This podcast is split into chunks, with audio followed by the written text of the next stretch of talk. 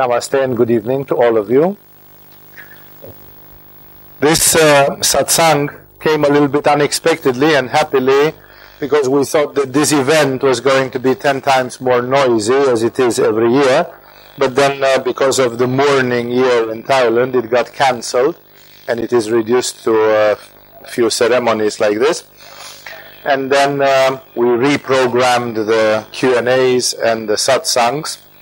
So this one is um, additional to our program. And also I didn't realize that there was no singing, that there was no kirtan and bhajan before it. So I'm sorry for the delay. I thought you'd be in uh, kirtan and bhajan. Um, I have decided for this satsang, given the fact that we are in the week immediately following the Mahashivaratri, and also giving the fact that um, we are preparing for the Kashmiri Shaivism, and uh, next week I'm in the parapsychology workshop, so I will not give satsang. I uh, think, I hope that Maha will give us satsang next week. so I was thinking uh, at this juncture that it would be appropriate if I would uh, show you where this idea of Shiva is coming in the tantric tradition. For many people, many of you have open-heartedly come to the uh, kirtan and bhajan and to the Mahashivaratri and um, for many of you it's still a very exotic thing because uh, all this Mahashivaratri worship of Shiva sounds like it's something coming from Hinduism, it's a Hindu tradition. Then you are coming from the West with your ideas about God, religion, and others. Then you are coming and suddenly you start celebrating some Hindu deities. It's exotic, and you can say, well, I was playful enough to try it, to do it. But then, in the last instance, for many people, things cannot go beyond a certain level because it feels awkward, it feels weird. While um, all the religions and the metaphysics in the world, they have a rationale, they are coming from some very clear symbols, archetypes, and ideas. Um, in the metaphysics accepted by the yogis, by the tantrics, there are some very beautiful points and I would like tonight to make you understand exactly where those ideas are coming from. And in this way you can see, you can understand a little bit more because it's not just uh, normally anthropologically, materialistically, we tend to consider that everything is arbitrary, that religion is the invention of man, and man invents all sorts of bullshit religions, and religions are delusive to a certain extent, and uh, but then automatically you can kill all the religious feelings in the human being by this materialistic, skeptical, cynical approach. I would like to share with you how some of these ideas came in the Vedic culture and how from the Vedic culture they came to yoga so that you can practically derive some conclusions and also some inspiration. The first thing is that exception made perhaps of Buddhism, but even Buddhism does it in a funny way. Well, I'll get back to that in a minute. Exception made of Buddhism, all the religions of the world, they have a tendency of personifying things which are greater than man, things which are of divine nature. This personification is a very tricky thing because uh, anthropologists say that oh people took some archetype and then they turned it into God. Either God is the Jehovah of the Jews, Christians, Muslims. So, um, fact is that this is a shamanic tendency. In shamanism, you would take forces of nature and you'd personify them, like Agni, the god of fire, becomes a person. Fire, the fire element, becomes a spirit. That's very difficult to understand because according to a pantheistic understanding of the universe, there is a divinity, there is spirit in everything. Consciousness is omnipresent. And then, if everything is conscious, you remember, all of you who studied the first level in Agama, that the sun is not only a ball of hydrogen. The sun, from the standpoint of the shamans in the last 5,000 years of human history, the sun is a person.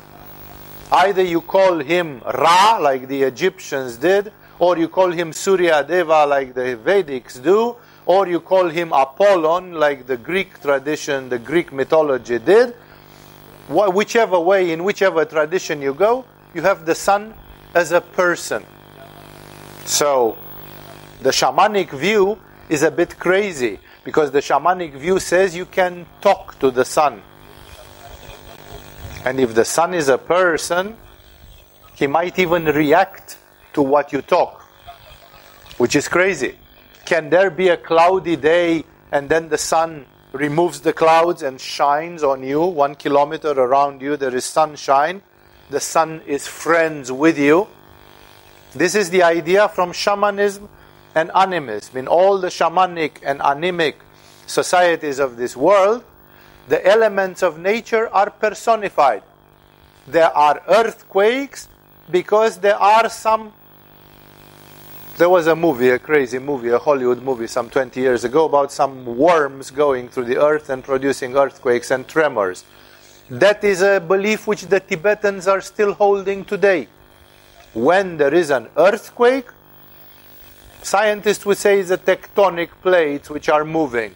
Tibetan shamans would say it's some spirits in the earth.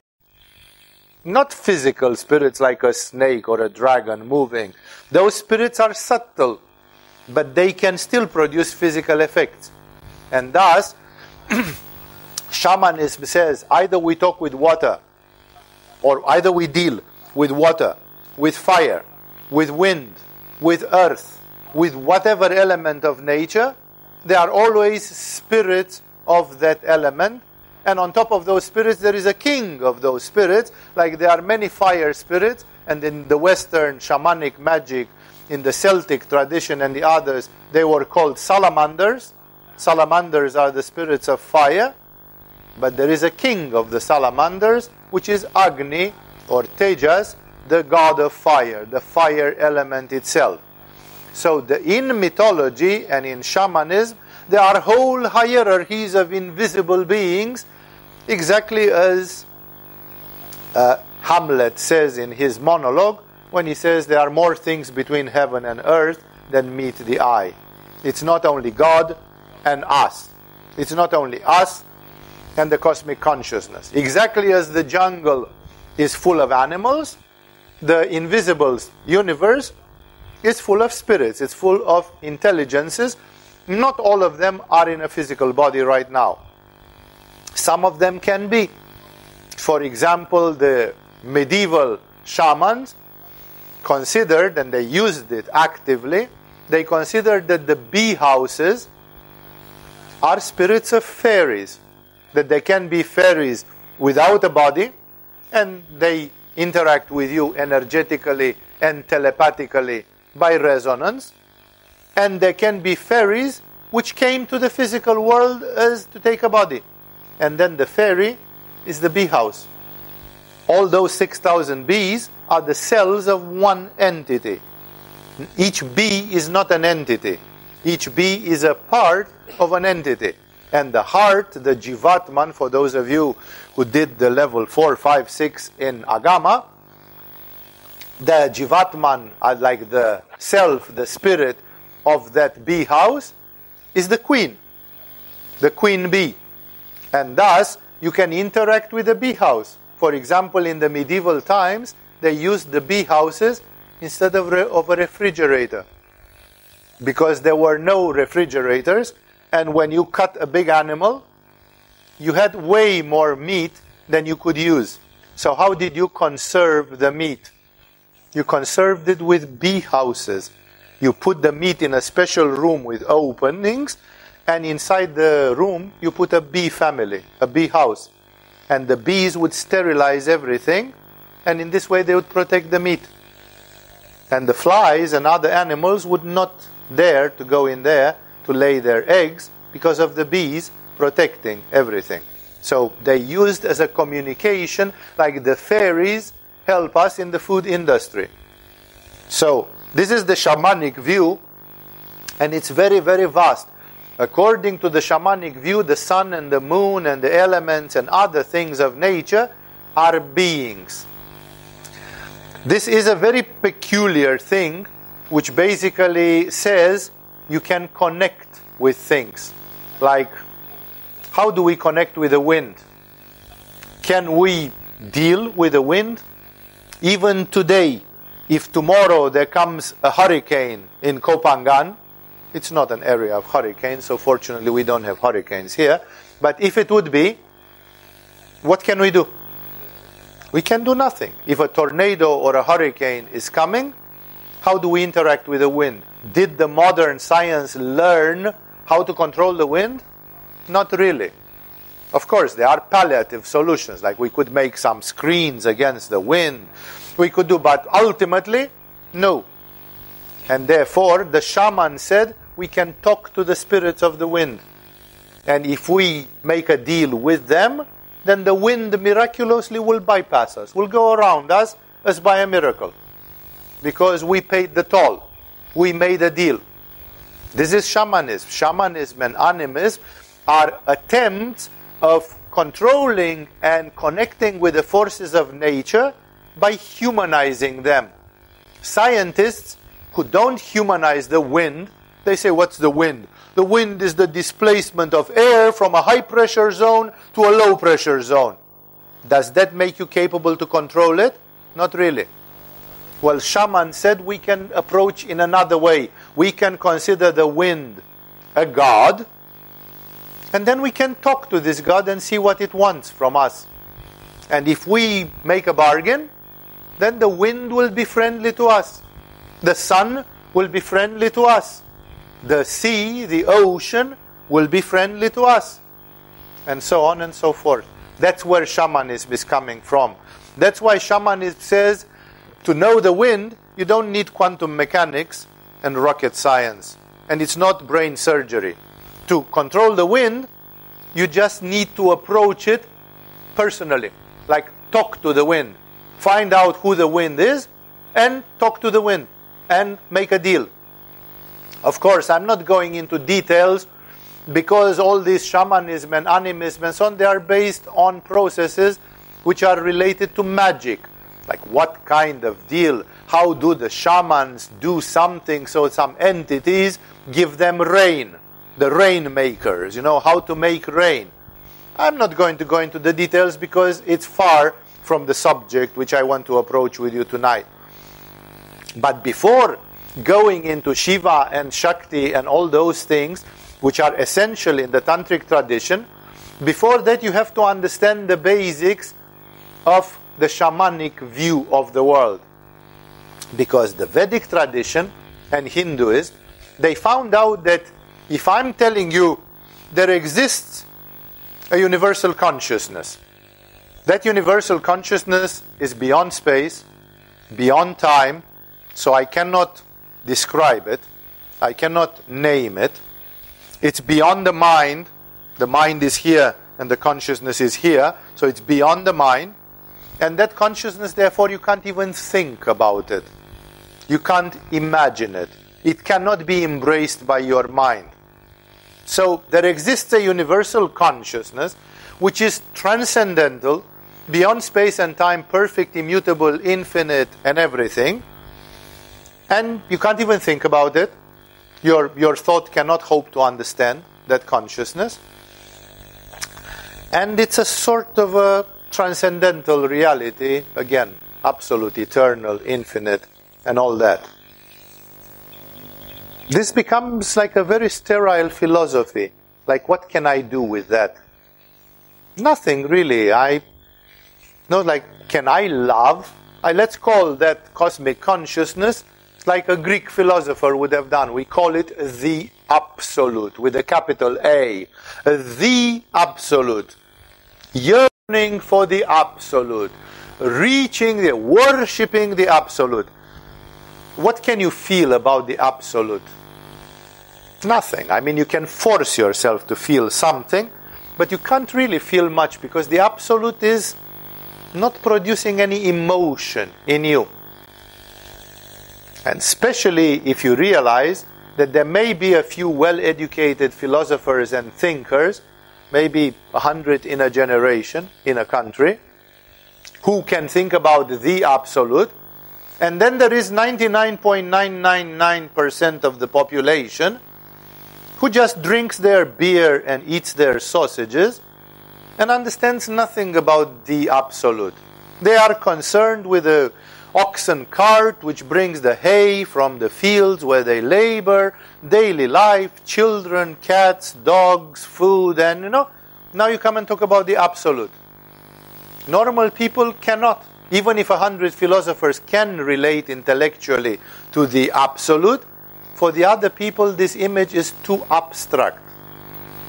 And then the theologians and the philosophers, they felt that if you want Tom, Dick, and Harry from your village to pray to the absolute, you have to give an, a face, a name. You have to humanize the absolute so that people can say, I love this God. I don't love that God and I'm a bit afraid of it, but I love that one. Like then we start having reactions, emotions, because we personify them. That's why if we can personify the sun and the moon and the wind and the fire, then we can personify anything. For example, in India, those goddesses that you see in the corners, they are the personification of something. That one, which is a terrible one, is the personification of. Is she still there? She's not there. Okay, it's stolen by our mystical dancers. So um, that one which was there and which in a month's time will probably be there is called Kali and is nothing else but time. Time. The famous time about which uh, Albert Einstein meditated and tried to find. Not everybody is Albert Einstein. Albert Einstein visualized himself on top of a light beam traveling at light speed through the universe for about nine years. Before, every day, until he got an idea and he said, Whoa, that became the theory of relativity. That's one person in a generation. Albert Einstein, when he was teaching the theory of relativity in the 1930s, 40s, 50s, he said openly, he said, I don't think there are 10 people on the face of the earth who really understand what I mean. Like everybody can understand the mathematics because the mathematics is quite simple in the theory of relativity. But he said, I don't think people can see it. They can't, they talk about it and they say, wow, Mr. Albert, I'm Professor Einstein, theory of relativity. But that's just without understanding what it actually says. So, because of this, if we want to understand time, like, hey, what is time? Everybody gets old because of time. You hate it. That's why time is really nasty. No, that's why time is presented like a black goddess full of blood and so on. Every woman who sees first her first wrinkles starts hating time. And when you think it's going to kill you in 20, 30, 40 years, then you hate it and fear it even more. And even when you build the Eiffel Tower, you know that in a gazillion of years it's going to be down, rusty, dead. Time is killing even the Eiffel Tower. Even the pyramids of Egypt are being turned presently into sand because of time. So, time became a goddess in India, black, full of blood, a killer with a severed head in her hand, like a trophy, and she is frightening. Who can look in the eyes of time? Where will you be in 200 years from now? No? Time like many of you have ambitions. Oh, I'm trading stocks on Wall Street. I have a house in Greece. I am doing this. I'm you won't have it. In 200 years it will be gone. Bye-bye. You are a loser. Whatever you build now, it's not going to last. Hate to disappoint you. The goddess of time is dancing a dance of destruction. Everything gets destroyed.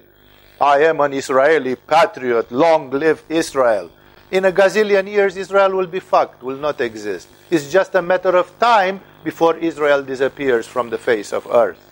Not, I'd have nothing against Israel. Greece will disappear. Thailand will disappear. Australia will disappear. Everything will disappear. Just given enough time. Therefore, time is terrible. And the Indians, to make Tom, Dick, and Harry from the village understand that, they created a frightening goddess who personifies time. If you are as educated and as smart as Albert Einstein, then please visualize it scientifically and get to the theory of relativity. If you are part of the 99.99% of the population who can't understand the theory of relativity, then worship time as a goddess. There is a shamanic way of connected with time by giving to time an anthropomorphic symbol, a human form, and then interacting with it like I love time. For example, Ramakrishna, the great Bengali yogi, he loved Kali. He was in love with Kali. All his life he worshipped Kali and he behaved like she was his mother. All the time his mother was Kali. He had a human relationship with the goddess. Nobody ever caught Ramakrishna telling the slightest lie. Ramakrishna was candid as a child. One of the most wonderfully candid, simple, wonderful yogis of India. And Ramakrishna claimed that in the intimate moments, Kali appeared to him materialized in the physical body and that he could feed her sweets. He had sweets and he would put them in the mouth of Kali, exactly like a child gives a piece of chocolate to his mommy, and then she would feed him. Like he had a physical love relationship with time, which for other people doesn't mean anything. Well, Ramakrishna loved time like his mother and had a physical relationship with it. That's the magic of shamanism. For rational people, it sounds like madness and it sounds like a hoax and it sounds like frightening. Like if it's true, it's like I don't know if I want to try this thing, you know, if I want to go there, because it's like if you go there, you're not a normal human being anymore. If you spend five hours with the goddess of time putting chocolate in her mouth, then you are not a Tom, Dick, and Harry anymore. And Ramakrishna was not a Tom, Dick, and Harry anymore. He was something else. He was one of the great luminaries of his century.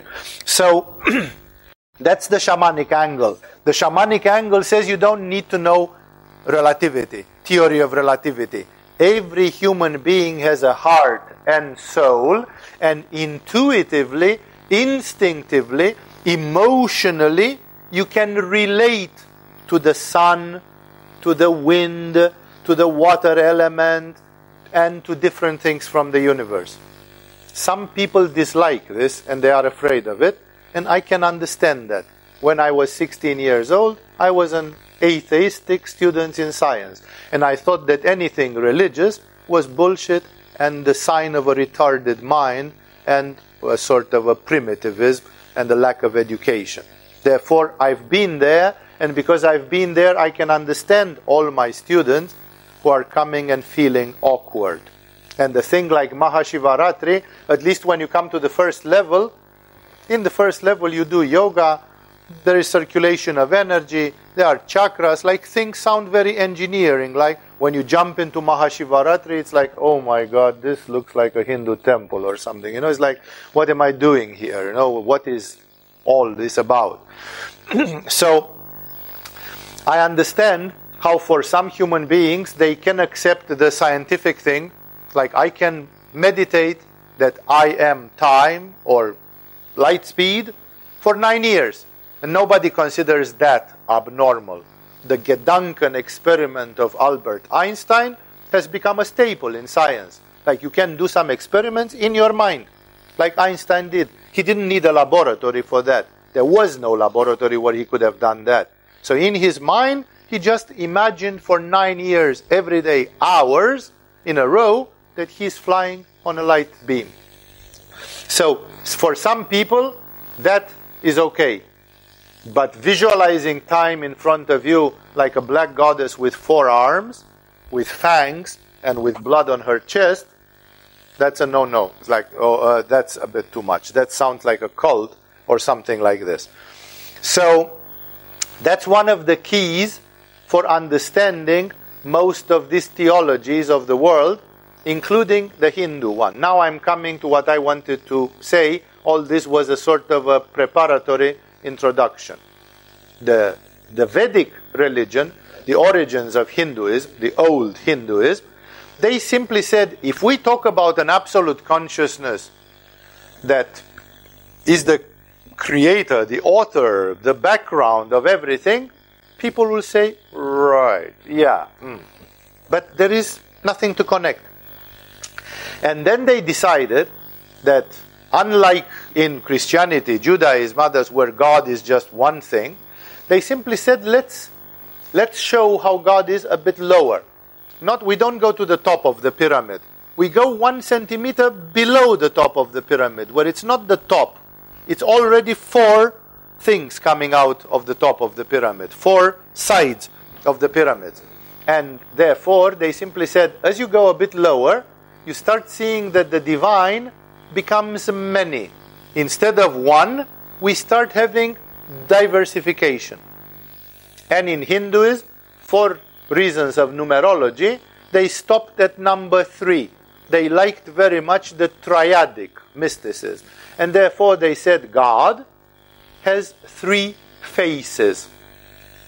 It's still God the one, but imagine God divided in three, which is impossible to imagine again with the mind because the infinite divided in three gives three pieces, which are each one of them infinite. I don't know if you ever studied a little bit the mathematics of infinite, but infinite has very strange rules. If you divide infinite in two, like the numbers, the numbers in mathematics, they are infinite.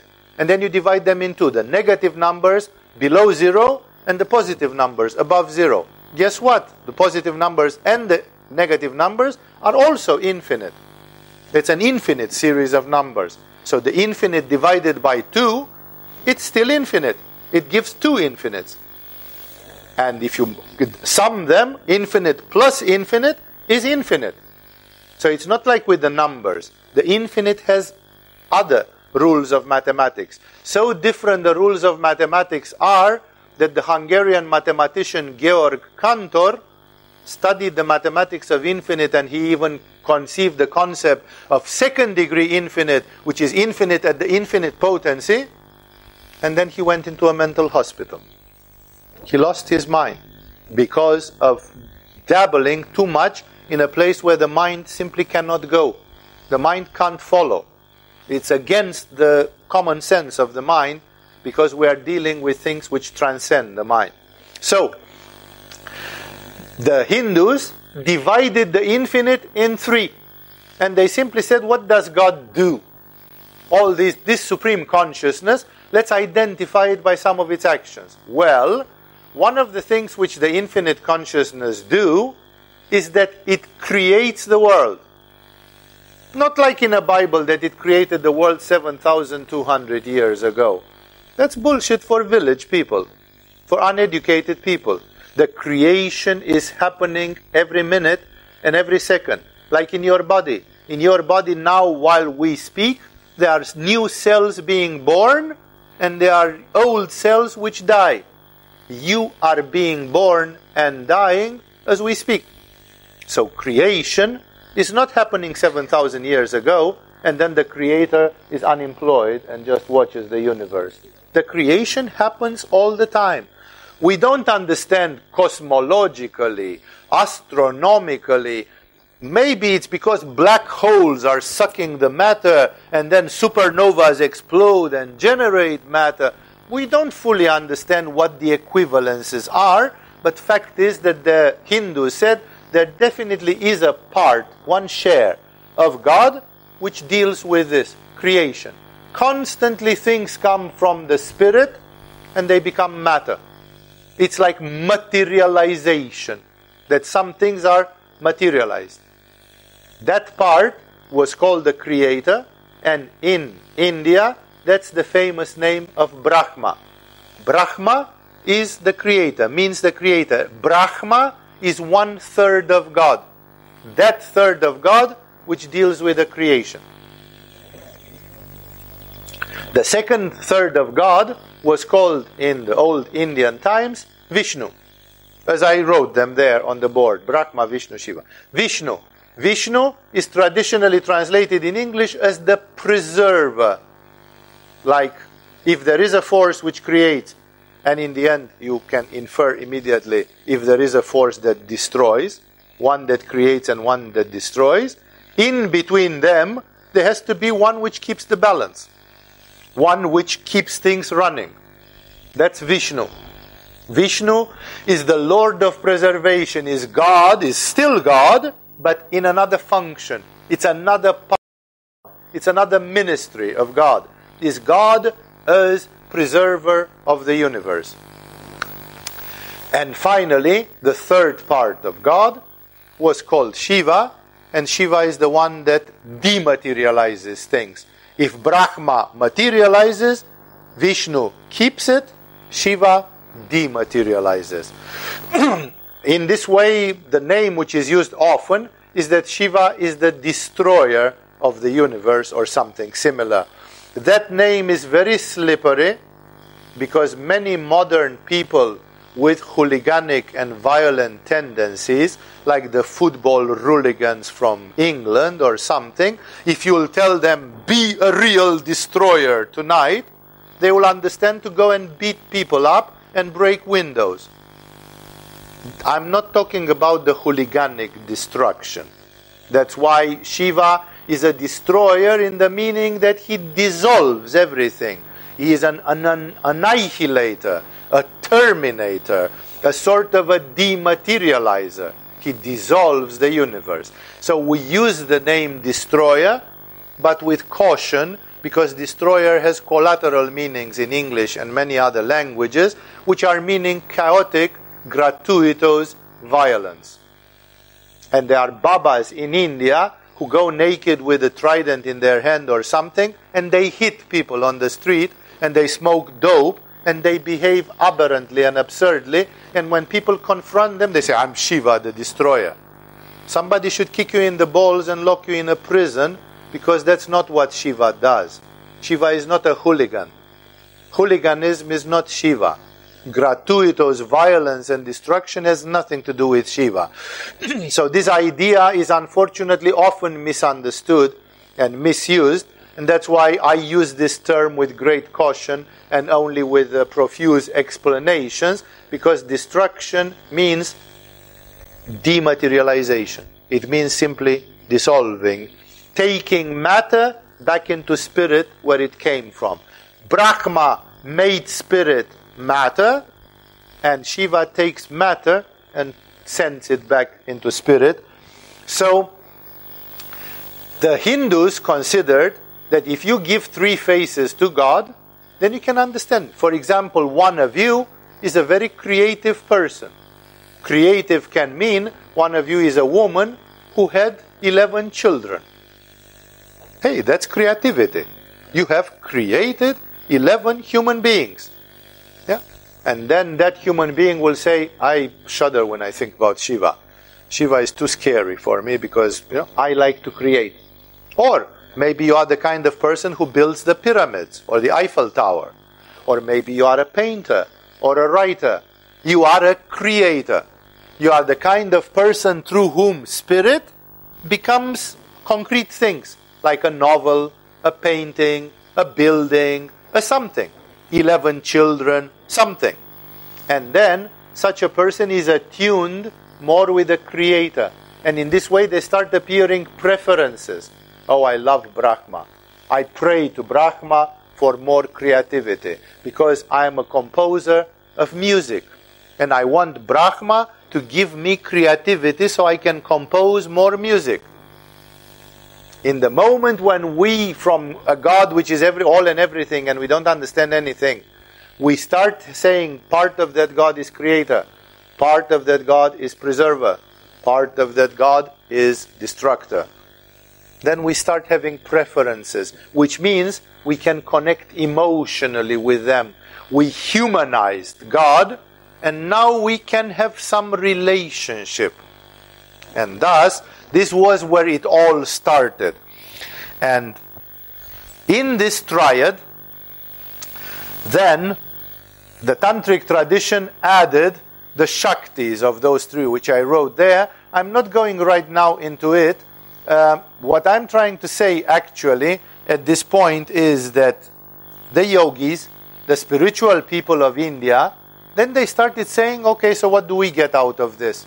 Well, we defined this. There is a river, if you imagine spirit and the world, which in Tantra are Shiva and Shakti, but that's confusing as names. That's why I wanted to clarify this confusion tonight so that you know the Tantric linguistics, because there is a, there is a big trick somewhere there, which you'll discover in a few minutes. Um, there is a river which flows from spirit into matter. That's Brahma. Brahma materializes spirit. There is a river which goes from matter up into spirit. We could say there is a river which comes from Sahasrara to Muladhara, and there is a river which goes from Muladhara to Sahasrara. If I am a yogi, if I am one of the old fashioned, fundamentalistic, completely typical yogi, the yogis wanted to reach pure spirit especially in the ascetic forms of yoga, and there are plenty of ascetic forms of yoga, just like in original Buddhism, yogis wanted to go to nirvana. Samsara, this is samsara, this is samsara. Samsara should die, should be abandoned. Nirvana is the target. If you want to put it in a hooliganic language, samsara sucks and nirvana rocks. Nirvana is the goal. Right? So, samsara, who cares about samsara? Samsara is the boogeyman. Samsara is the enemy which prevents you from meditating, from reaching wisdom, and all that. So, if I'm a yogi and I know that there is somewhere there a river which flows like this, and there is somewhere there a river which flows like this, where do I go? Always there. Because the yogis they didn't want to make 11 children. The yogis wanted to leave their body through the crown chakra and go in nirvana and never come back. And thus, it's obvious that even in the old Hinduism, the favorite of the yogis was always Shiva. Shiva, Shiva, Shiva, because Shiva is the one who takes you from Muladhara to Sahasrara. Shiva is like the rising of Kundalini. Shiva is the one which takes your body and dematerializes it, and in the end, you are pure Atman, you are pure spirit. So, from the very beginning, this Shiva aspect of God was the darling of the spiritual practitioners. Here is one interesting fact which I read in books. I read it in serious, good quality books, but I still cannot vouch for it 100% because you can read bullshit in books as well. Apparently, in the whole of India, there is one single, one, just one temple dedicated to Brahma. Like nobody in, in Hindu religions cares about Brahma. And they made one temple just to demonstrate that there is nothing wrong with Brahma. And that Brahma is not some negative thing or something, but most of the Indian sadhus and Brahmins they say, yeah, there is Brahma, he does his job, he creates the universe, and you know what, I'm not very much interested. Like salutation to Brahma, Om Namah Brahma, bye bye. It's like, that's my relationship with Brahma. You know, it's like, I'm not really interested in Brahma. Why? Because Brahma produces matter, not spirit. So, Again, you can say, but what if I'm a normal person and if I just want to build something to start a family, I want to be the patriarch of a thousand grandchildren and great grandchildren? Yeah, Brahma is your body. You know, pray to Brahma. Brahma is the one that materializes things in the world for you.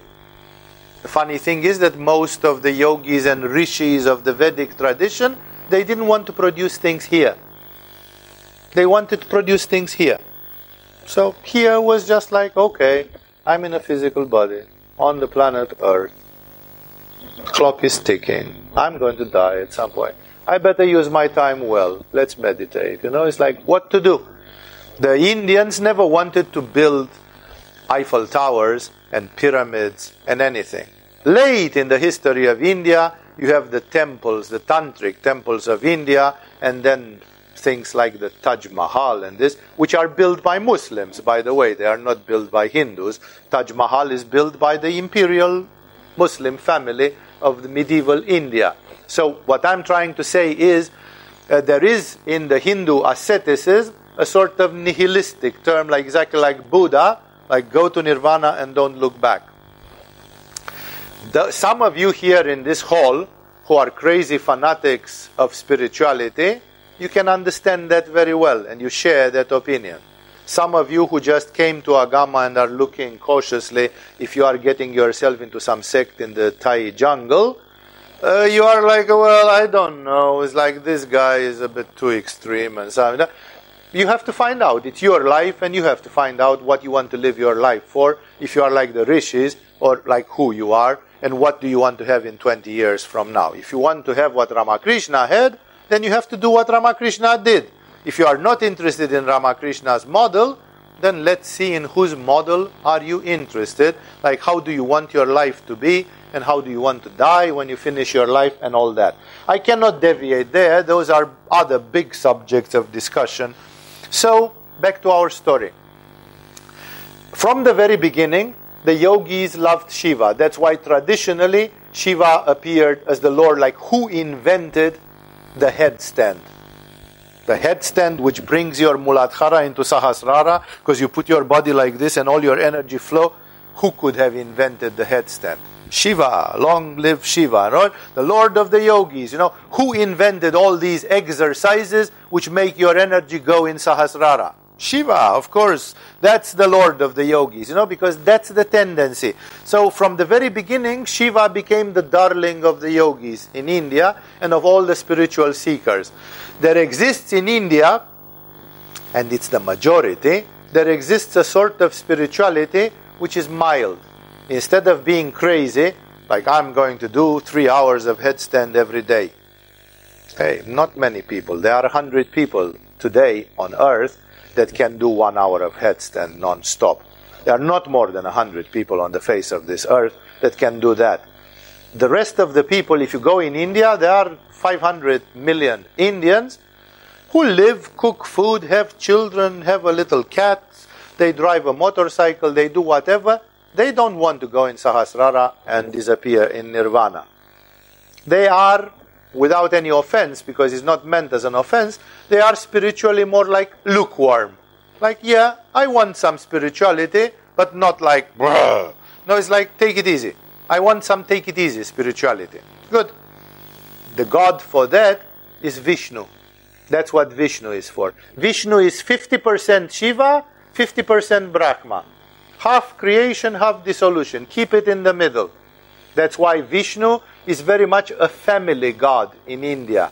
The familists, the people that have a job, the people that have a business, the people that are unfolding a normal life, for them they say Vishnu is good enough. Vishnu is the preserver of the universe. Vishnu is that aspect that has creation, dissolution, whenever he needs to help you with this, whenever he needs to help you with this. That's also very much the concept of the Christian God and of the, the Judeo Islamic God. It's a God which favors, uh, you know, prosperity, comfort, family, life should go on, multiply and flourish, and all that kind of stuff. While for Buddha, there is no multiply and for flourish. No, Buddha wants to go in Sahasrara and reach Nirvana. And he is not interested in middle of the way things. So, even in spirituality, there exist more mild approaches and there exist more radical approaches. Usually, the radical ones they go on the side of Shiva because, as I explained, Shiva is the one that dematerializes. So, that's how the situation started in Hinduism. And that's why Shiva became a powerful symbol for the yogis. There are a few other um, elements to it, such as even the name Shiva is a name which shows something wonderful. The, the qualities of God as defined in the Vedic tradition are that this supreme consciousness, which we can call it Paramatman or Parabrahman or whatever, that supreme consciousness, the absolute, is can be characterized by the meditators, the people who have seen it, not with your eyes, the people who have seen it by direct experience, by direct resonance, they characterized it by three words Shivam, Satyam, Sundaram. Shivam means auspicious, beneficent. It's like in Christianity when you say, May the good Lord have. Why do you have to say the good Lord? Why don't you say, May the Lord? Isn't it implicit? No, not really. Because the Jews often were afraid of their God. They said, God is angry, God is vengeful. If God gets pissed off at you, you are mashed potatoes. You know, it's like don't. You know? So they didn't even dare to say the name of God. They say don't pronounce the name of God because maybe you mispronounce it and that angers God.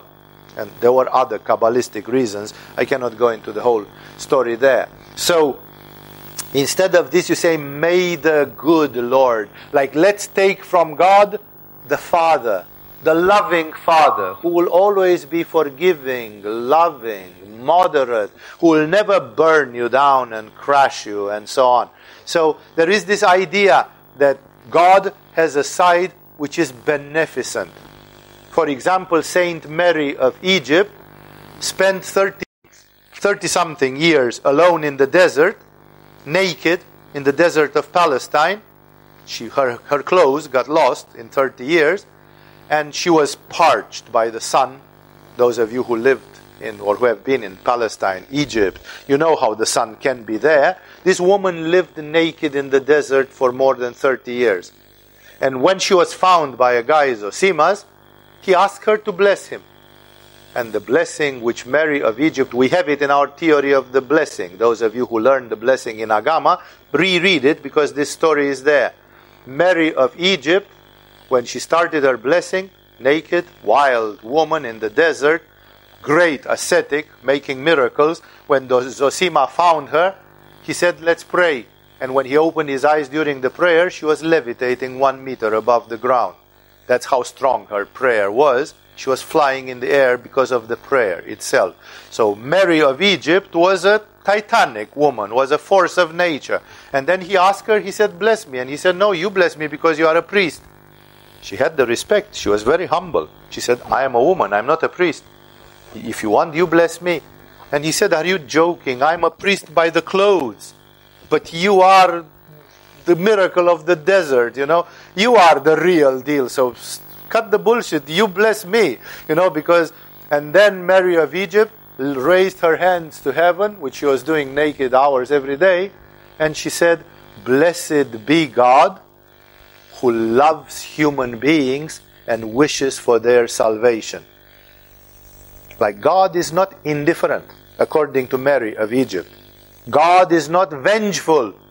He is not angry. Mary of Egypt says, Blessed be God who loves people. God loves you. Mary of Egypt says that God loves you. Even those who are in prison. Even those who killed other people. Even though God loves people, not some people. He loves people. And second, He wishes for their salvation. That means any one of you wants to reach salvation, God wishes for it. You are on the same page with God. That's why God made you. That's the purpose. That's the secret purpose. So God is actually positive. God has an interest, but He cannot force it. He has to let it flow in a natural way. We can't go in that direction.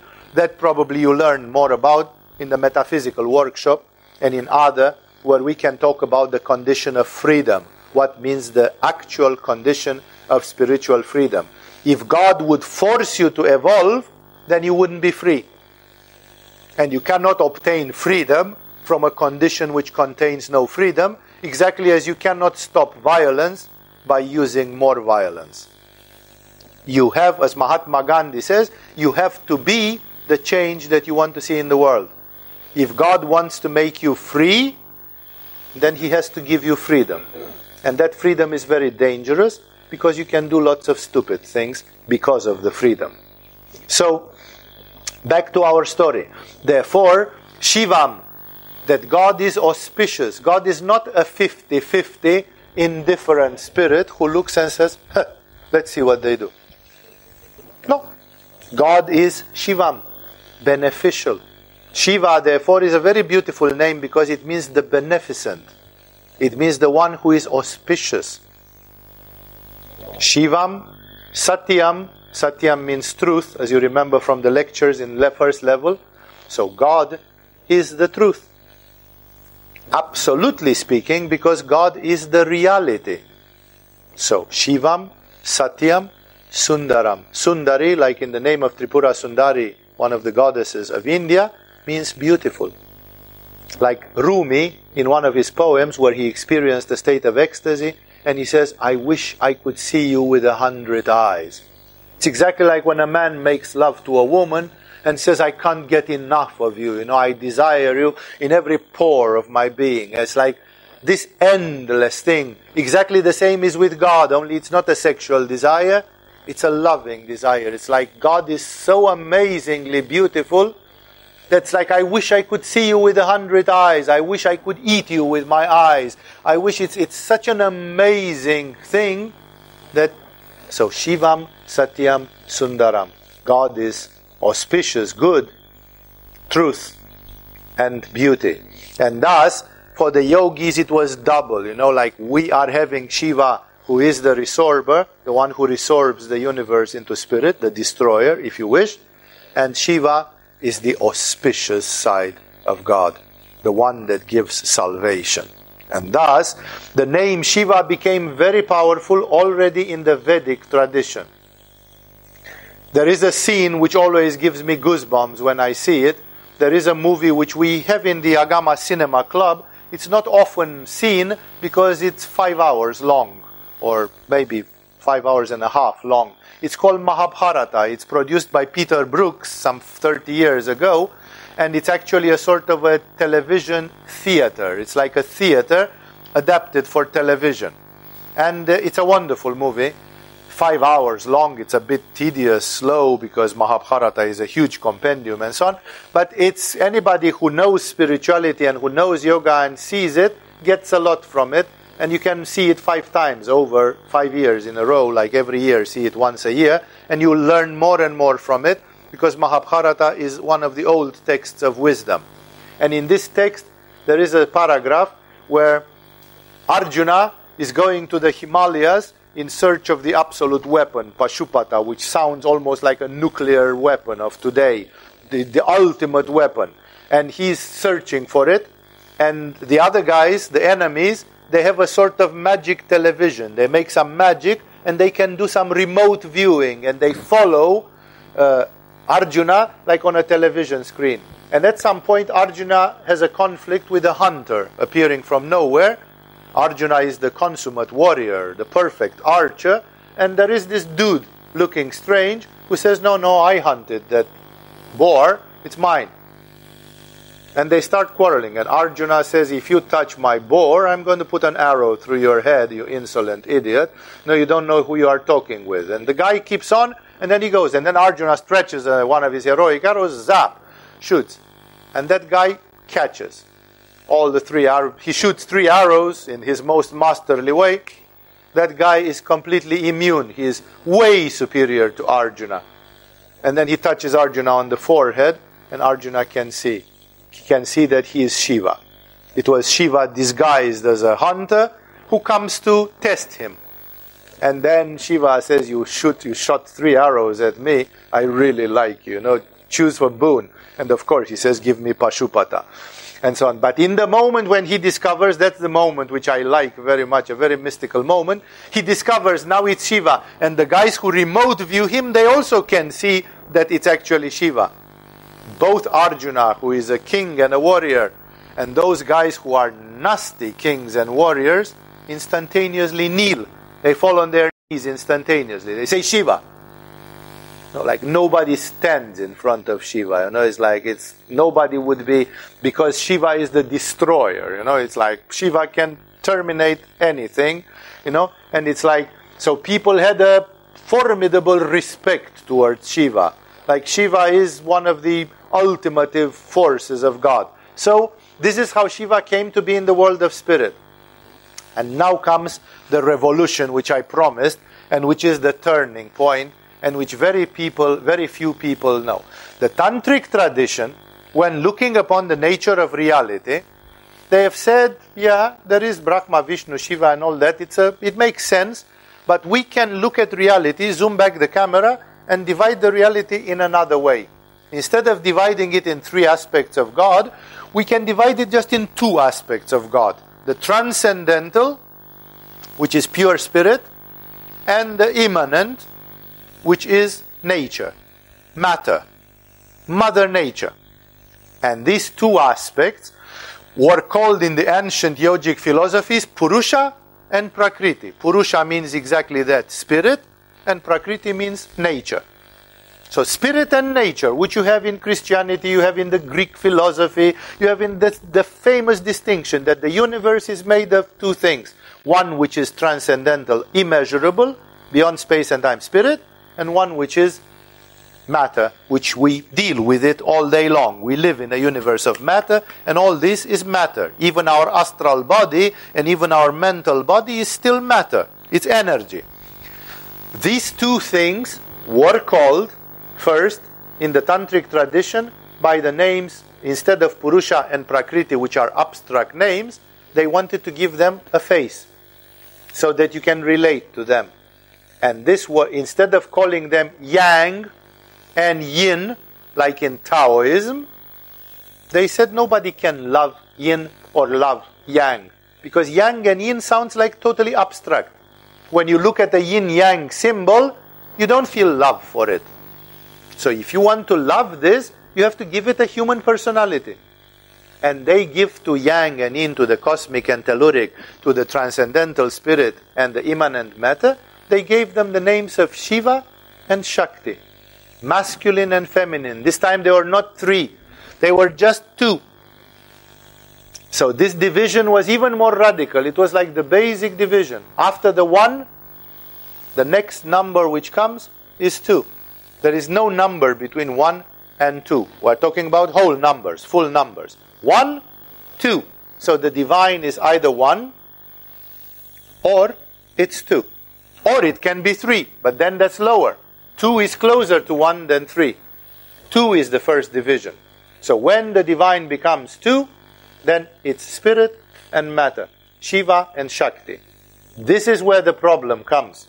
Pay attention. The problem comes because Shiva is called all the upper floor, all, the, all those three are now called Shiva, and all those lower ones, Sarasvati Devi, Lakshmi Devi, and Parvati Devi, now they are called Shakti. It's okay to call it Shakti because the name is not used. But the domain, so to use an internet simile, the domain shiva.com was taken already. It was used by the Shiva from Hinduism. In Tantra, they start using the same name with a different meaning. Shiva doesn't mean Shiva. Shiva means Brahma and Vishnu and Shiva and everything on that upper floor. This is typically Indian, that the same name will be used for two different things, that two different names will be used for one and the same thing. And it produces endless confusion. I often say that the Hindus would have needed a German or a Swiss engineer as part of their history to make a bit of order because Hinduism is coming from the heart but it's very, very chaotic when it comes to order and organization. So, how, was, how would that be solved? So, for, for the tantrics, Shiva doesn't mean the same thing as for the regular Hindus. That's what people don't understand. And because they preserve the same symbolism, the same images, because it was very difficult to create other statues, other paintings, they piggybacked on it, but they changed the meaning of it. So the outer symbolism remained, but the meaning has changed. And very few people are having a foot in the Hindu tradition and a foot in the Tantric tradition so that they can see the difference and the contradiction. For example, Abhinavagupta, in one of his odes to Shiva, he says, Glory be to Shiva, the Lord of the universe, like we did in the Mahashivaratri. Glory be to Shiva, the Lord of the universe, who creates, preserves, and destroys countless universes. What? Shiva creates countless universes. We thought Brahma did. Now you want to steal the job of Brahma? You want to infringe on the preserves the but we thought Vishnu preserves. That's because Shiva about whom Abhinavagupta talks is not the same Shiva about which the Hindus were talking 2000 years ago. It's the same name applied for two different personalities of God. And that's wrong. And that's why in, in India there have appeared two solutions for this conundrum for those who, most people don't care. They just have the religion of their parents in their village and they do it and they don't ask metaphysical questions. But for the university professors and other people who realize the dilemma, then there appeared two solutions. One solution is please, we in Tantra love the name Shiva and it fits so well with Shakti, Shiva Shakti, and we love it. Shiva is the arch man and Shakti is the arch woman, and uh, therefore, you Hindu people could you please choose another name? Like Shiva has a thousand and eight names.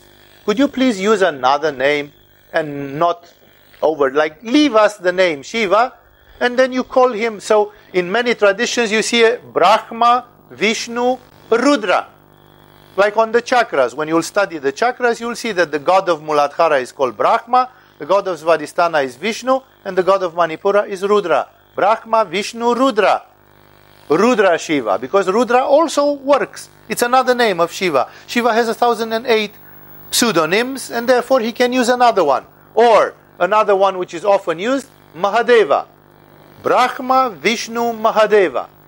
And then the stupid tantrics, they can use Shiva and Shakti as much as they want. That solution works sometime in an intelligent environment where people can be informed. It can work, but not always. Because, of course, it's very difficult to make 500 billion, million, whatever, Indians to give up Shiva, which they inherited in their village from their parents. And that's why the Tantrics, being a more esoteric group and being much smaller in numbers, being a sort of elite society, most of them, there were some which were garbage, gutter Tantrics, gutter tantrics and they are top notch tantrics. So those which were philosophically and metaphysically top notch, they said, okay, we still call him Shiva, we love Shiva, it's inevitable because the affectionate thing is there, the bhakti is there, but you know what, we'll use another name. Okay, we will choose one of those 1008 names and then we'll use ours. And you have them written there on the board, that's why they are there. Instead of Shiva and Shakti, they called it Bhairava and Bhairavi as the male and the female. So it's either Shiva and Shakti or Bhairava and Bhairavi. Bhairava and Bhairavi are the esoteric names. Only the top notch tantrics know those names and use them. Instead of calling him Shiva, you call him, O Lord Bhairava. That's what Abhinavagupta does. He says, O Lord, being in my heart one with you, I worship you, O Bhairava, Lord of the universe like no Shiva. But of course, they never forgot the name Shiva, and it is used. But every time when the name Shiva is used, you have to ask yourself, is this the Hindu Shiva or is this the Tantric Shiva? Because they mean something else. This is very important to remember. And then, indeed, for the Tantrics, Shiva and Shakti were the first division. It's very difficult to understand what is beyond Shiva and Shakti, the number one. Because the number one, there is no polarity. Our brain is made of yes, no. Computers are made of zeros and ones. The whole universe is made of yin and yang. We have two hemispheres in our brain. We have two polarities in our body. Everything for us in this world is going with binary code. It's working in a yes or no thing. When something is one, like in the crown chakra, which has no polarity, then you can intuitively refer to it, but you can't really explain it, or like what is becoming of the Christian concept of God and the devil. What is God and the devil in oneness? How do they become one? It sounds like blasphemy. It sounds like you don't even want to hear the answer to this one. It sounds like, you know, so that's why monism, oneness, is something very difficult, reserved to people who go to Sahasrara. It is reserved to people like Ramakrishna and the likes of them who can actually experience this. And of course, you can do what Ramakrishna did. So, no, I'm not trying to scare you, saying it's, it's too much.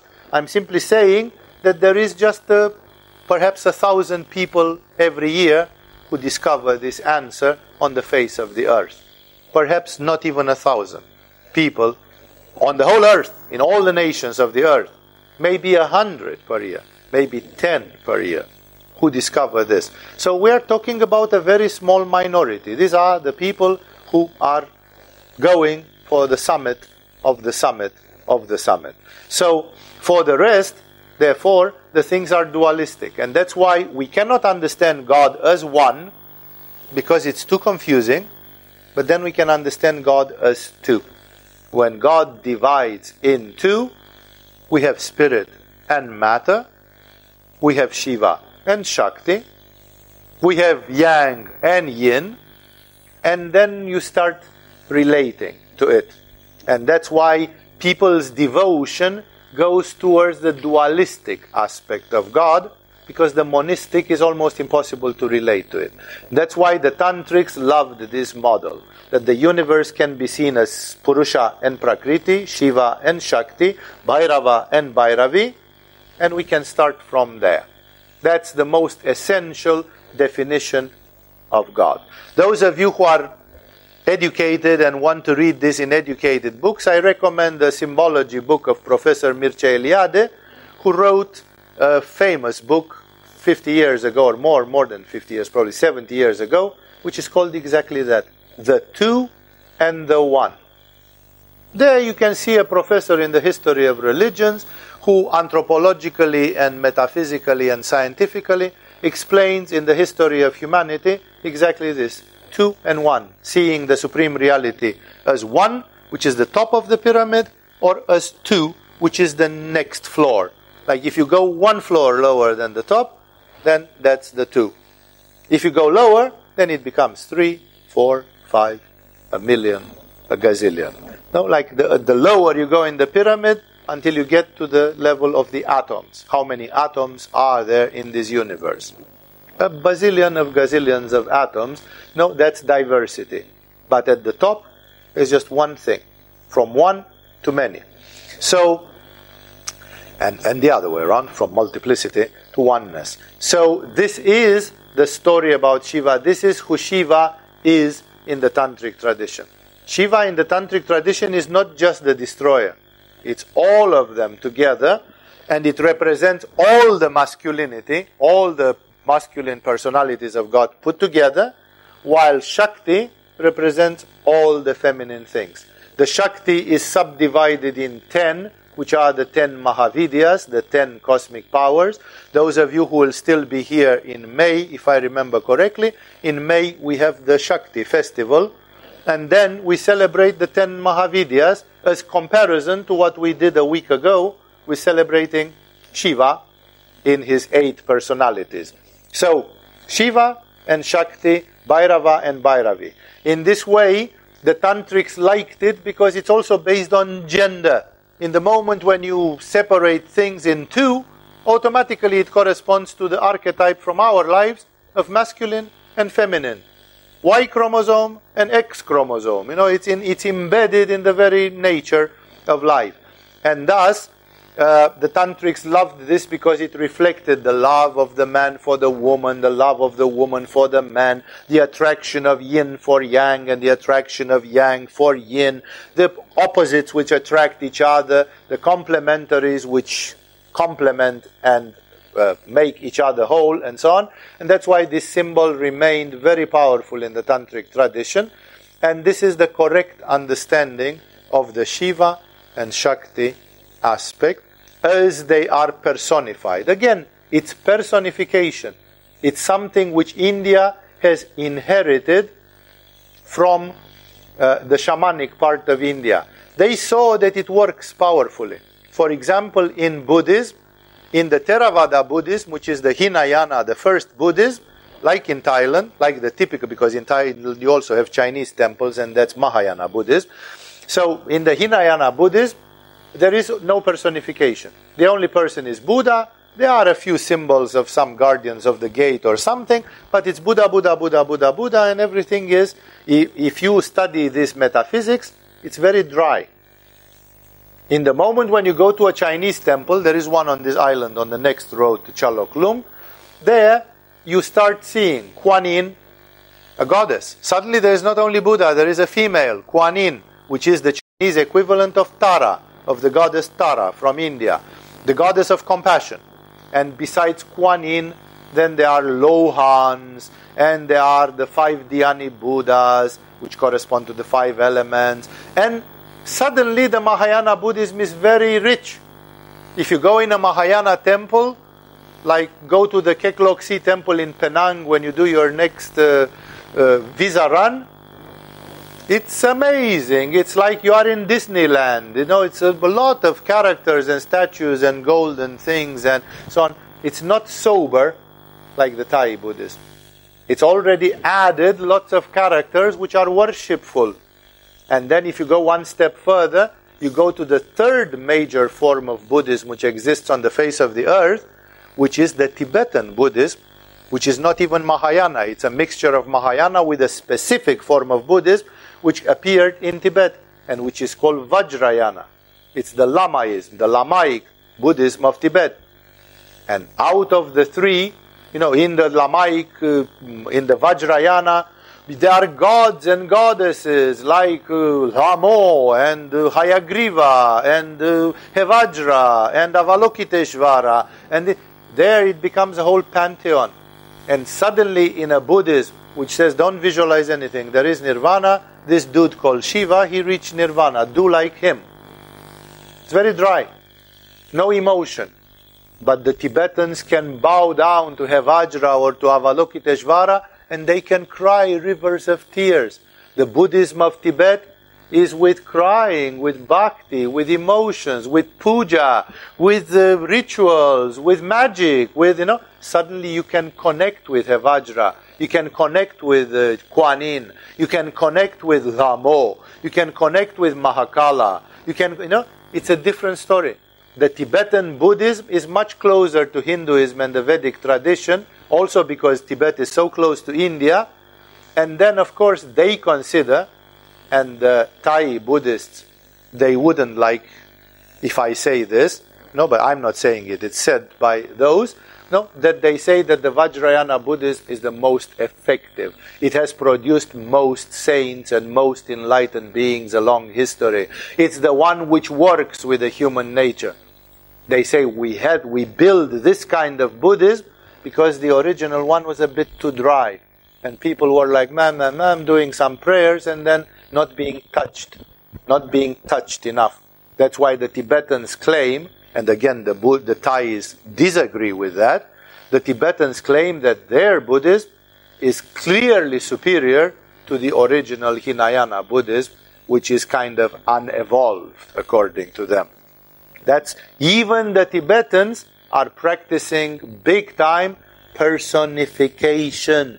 You personify. You personify the five elements by Dhyani Buddhas. There is a Dhyani Buddha called Ratna Sambhava who is the Dhyani Buddha of the earth. And he is yellow in color because the earth is yellow.